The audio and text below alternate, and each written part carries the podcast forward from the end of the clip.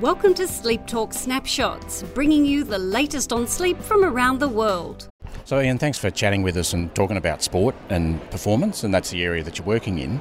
So, just to start off with, what's some of the data that links sleep and sport? So some of the data that we have at the moment um, across many different sports teams um, has been looking at sort of infield stuff like using actigraphy, the amount of sleep that um, athletes get before games, during the game, and after a game for recovery. So in those three different periods.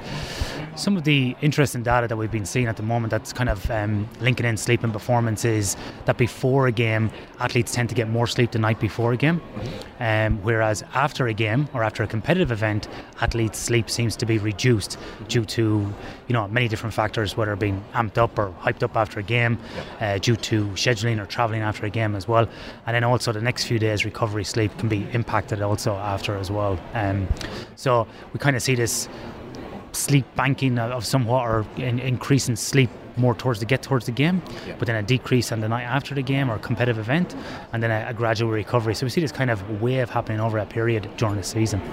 And if athletes aren't sleeping well, how does that translate into on field or during game performance? Yeah, it's quite interesting. So, across a number of different studies and different athletes we've been dealing with. Um, so, for example, when we look at combat sports with fighters, people in mixed martial arts or jiu jitsu or boxing or so on, if they're not sleeping well or having a number of sleep disruptions, uh, whether these being kind of um, seen in the actigraphy data or from doing PSG in the lab, we see that next day, next day performance is impaired um, due to physical performance. Um, cognitive performance, and also just generally how they feel as well and how they train.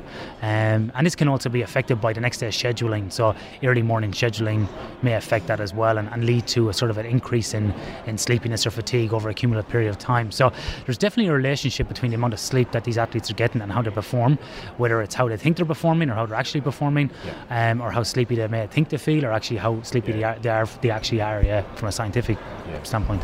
And then what about in recovery? So after performance, what's the impact of if you're not sleeping well on recovery?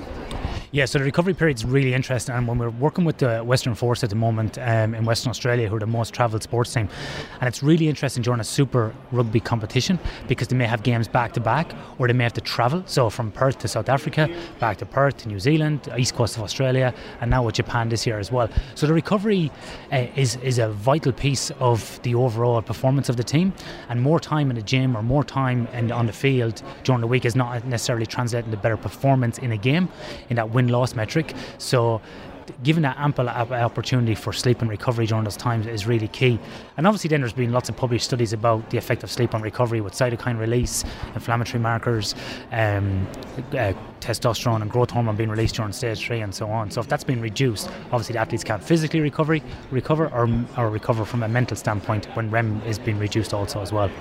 So you talked a little bit about travel and gave Western Force as an example. So what's the team factors and how do you work on that if a team's got to cross a lot of time zones? Yeah, it's an interesting one because um, out there at the moment, um, people are reading stuff and they're getting to a new time zone and going, great, we'll just get out and get some light and we'll, you know, we'll go train and we'll get into this new time zone, which is actually making some of these teams worse. So what we do is we've been using a lot of biomathematical modelling. Um, so you know, there's different tools out there like FAST and FADES and so on. We use the FAST, the fatigue avoidance scheduling tool from Fatigue Science in Vancouver, and we've been using that to model last season, where we take the training times, we take the game times, we take a we take a, a sample of 10 days actigraphy data and put that into the model as well. We take the flight times, and we've modelled last season, and we've actually used that then to extrapolate that to an effectiveness measure to show their effectiveness when they're just awake. Yeah. So they may be doing some extracurricular activities like vocational education or going to university or, or running a business. We've also looked at their effectiveness whilst they're playing a game, and we also looked at their effectiveness while they're training during the week as well from, from those different training times.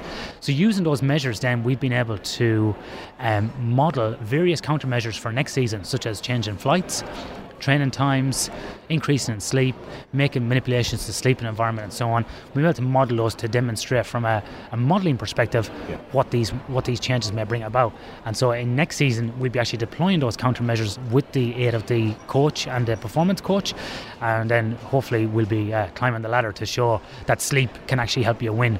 And I think on that note as well, we've been we see a lot of these YouTube clips and these video inspirational clips, particularly on combat sports and, and interactive sports like rugby and so on, where it's these little rise and grind video clips of Nike. Someone getting up and running in the morning, and it's nice and dark, and you're and you're up and you're doing stuff before everybody else. I've been saying, forget about that. Stop watching the Rocky movie. It's not up, get up early, rise and grind. It's sleep in and win. Uh-huh. That's what we need to think about. We need to about increase our sleep opportunity, maximize our recovery to optimize our performance really love that tagline "Sleep in and win." I think you're on a, I think you're on the right track. yeah, you're on the right track there. But how do you balance that? So I, I see some athletes and elite athletes like uh, Australian rules footballers, and you know they've got a night game. The club's scheduled early morning compulsory training. If I don't show up, I'm going to be scratched for next week. So how do you manage that difficult balance? Yeah, there's two parts, and when you look at this from an industry perspective, it's nearly the same approach with athletes. There's the organisational aspect, and then there's the individual aspect. When we talk about FRMS, fatigue risk management systems, and we talk about sports performance management systems, it's the same thing as well. So, by doing the modelling, like I just spoke about, we engage the uh, organisation with the coaches and the administrators, and we demonstrate the value to them. Taking that down a level, then we work with the athletes, giving them fatigue education training. We also give them actigraphy, actigraphy reports and show them how, how, how they're performing. And then a lot of coaches have been receptive to that and changed the training times. So instead of after these late night games and coming in at half seven, we're now starting to train at 9, 10, 11 o'clock next morning to allow adequate opportunity for these guys to sleep. So it's been a kind of a dual responsibility and they're working hand in hand. So it's it's definitely um, a shared responsibility, just like in other industries. And, you know, in the non sports industry, you know, we'd be using cognitive behavioural therapy, for example, so teaching people good sleep habits. How does that fit in in terms of one of the individual things you can do?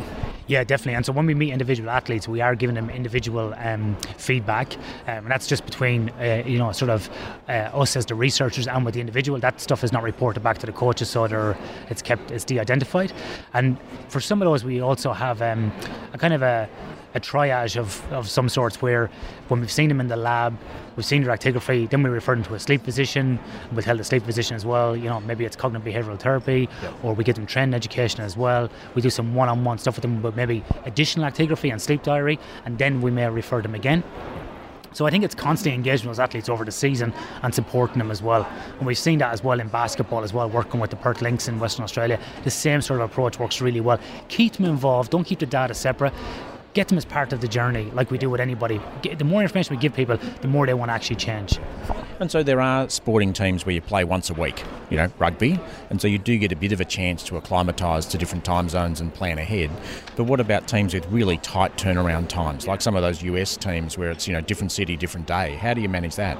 Yeah, I think that's really key, and you see this in basketball a lot. To play these double headers, so someone might fly from Perth to Melbourne, play a game in Melbourne, go and play a game in Bendigo, fly back, drive back to Melbourne and fly back, or so on. And the the NBA in America is notorious for that, and we've been talking to the Philadelphia 76ers about the same thing. I think it's again it comes down to being able to demonstrate um, some of the uh, sort of countermeasures going into the game. So I know some people don't like the term sleep banking, but giving them extra opportunity for sleep to achieve it. So at least you get that as well. I think the other key one I've been noticing as well and latching on to is the flights after the game. So instead of like getting a red eye out of a city and going to another city, allow them to get adequate sleep after that game in that city, in that sleeping environment, and then the next morning maybe travel to the next the next one. Um, the other aspect we're using on, or the other aspect we're looking at this as well is how do we use the squad? Mm-hmm. So we've got 35 players in a squad or 40 players like in a rugby squad or AFL squad. Do we have to send every player to this one game? Can we kind of send 15, 16 to this game or 20 to this game and then come back and kind of split the squad and go again and people, you know, play around with the travel schedule? So you know, it's it, it is difficult to manage and it's hard. But I think leading into the game and the recovery is what we have to we have to be looking on the either ends of the spectrum, because it's a bit like in, in special force operations. We know we're going to hit a really hard period of, of time and we have to perform at optimal levels. So what can we do before? What can we do after? So one of the things athletes tell me is, you know, just performing really gets their adrenaline up, yeah. really wound up, and one of their hard things is to switch off. Yeah. So, what are some tips for athletes in that regard? There's some interesting work happening with this with some universities and some athletes, and I haven't been involved in this, but I've been I've been watching it with a keen eye. People are using like things like the mindfulness app, so um, you know, using breathing exercises to relax and recover after the game. We've also been looking at caffeine and the impact of caffeine. So obviously, when you take caffeine, it's got an hour to peak, and then can have a four hour hours of a half life, or even more with some people, depending on habitual use. So avoiding those caffeinated drinks before the game, you know, well before, or if you're going to take it strategically, take it well in advance so it's peaking for the game and not peaking after the game, and that will help you as well. I think also um, there's a lot of uh, information coming out about electronic devices, and uh, some are conflicting. Uh, I recently found in a, in a study that there was no real effect, but I think as well, even from a sleep hygiene point of view, taking away those electronic devices, taking away those stimulus after the game is going to be key as well. So not going out partying, drinking, you know, or watching TV or going back and watching other games that you may have missed or re-watching your game, using that sort of relaxation technique, whatever it might be, whether it be meditation, having some downtime, you know, and, and, and just relaxing before sleep. And how do you get that balance? Because you know I do see athletes and they're very fixated on if I'm not sleeping enough, it's going to impact my performance and my recovery. That in itself can make them anxious yes. about sleep. So how do you get people on board? Sleep's important, but not so important that if I don't get it, it's going to really wreck my performance. How do you tweak that balance? I, I, don't really know. I'm still working on it individually with people, and some of the things I've said about the education and dealing with people is, is key as well. And you know, sort of being active on Twitter and Facebook and keep pumping out information, and, and, the guys follow that and like that. So it's very difficult, and I think it's I think it's okay as well to tell athletes that every night's not going to be perfect. Yeah. Like we said to anybody, you know, and you would see these as well, David. That you know, one or two nights sleep is not going to be detrimental, you know, and you can still optimize your performance the next day. But long term for your for your career as an athlete, yeah, it's good to get good sleep, but but don't stress out. We all have bad night's sleep, you know, we all toss and turn and have crazy thoughts and something plays in our mind, whatever it might be. But also just showing them at the value of, of the sleep in the short term and also in the long term to have good sleep habits is going to help them, you know. And I think if we can not only affect these athletes for the short term in their in their, in their um, athletic career, but also for their long term health and longevity. Yeah, I really like that approach, and it fits exactly with the balance we try and strike with insomnia in clinical practice. Is yeah, sleep's important. Yeah, you got to prioritise it, but don't get so caught up about it. Think about it as a long-term thing of being good sleep and getting enough sleep. Don't sweat the, the short term and the, the variation. So you talked a bit about elite teams, and you know you're a, you know, team with professional players and you've got a budget, you know, we can do the sort of things you've been talking about. But what if you're an athlete, you you know, maybe at a state level and you don't have sponsorship and you're trying to manage your own performance? What are some things someone at that level could do? I think there's a few things that people could do. I think one is um, obviously there's some there's some great advice out there on the internet and there's also some crap advice so i would say to you if you're looking at um, stuff online try to find reputable sources and that's that's really difficult to do in this day and age so one is find reputable advice because there's lots of charlatans out there that are giving advice that's completely um, completely wrong for athletes and might make it worse. So I think that's key. No, key no, that's key as well. I think there's free, simple tools you can use out there online as well, like sleep diaries. I think are really good for athletes. Just make a note of what time you go to bed, what time you get up, and having a look at your sleep wake patterns personally. Um, and then obviously there may be a place for things like you know wearable devices as well. However, I would caution athletes with wearable devices that they can be quite variable, and from a research standpoint of view, they're they're not validated, and none of these devices are validated or sleep apps, but they may be good for helping you kind of roughly quantify the amount of sleep that you're getting. But you will find I think in the in the sports world and around the sleep world, if you hit someone up on Twitter or Facebook or on a website, there's lots of good free information that people will give you, and be quite keen to share that information, regardless of money. You know, we a lot of us are very passionate about what we do, and we'd like to share that information. So, yeah, that's that's that's a couple of cheap ways people can do it. Well, you're very active online, so how can people, you know, hit you up on Twitter or get in touch with the sort of information you're putting out there? Yeah, so I'm pretty active on Twitter most days um, at Sleep for Perform. Um, so that's the number four Perform, or on Facebook it's Sleep for Performance. You can follow me there as well, um, and I'm always on there, sort of, um, you know, uh, giving out tips and tricks about sleep and advice and answer questions. More than happy to do that as well. Thanks, Ian. No worries. Thanks, Dev.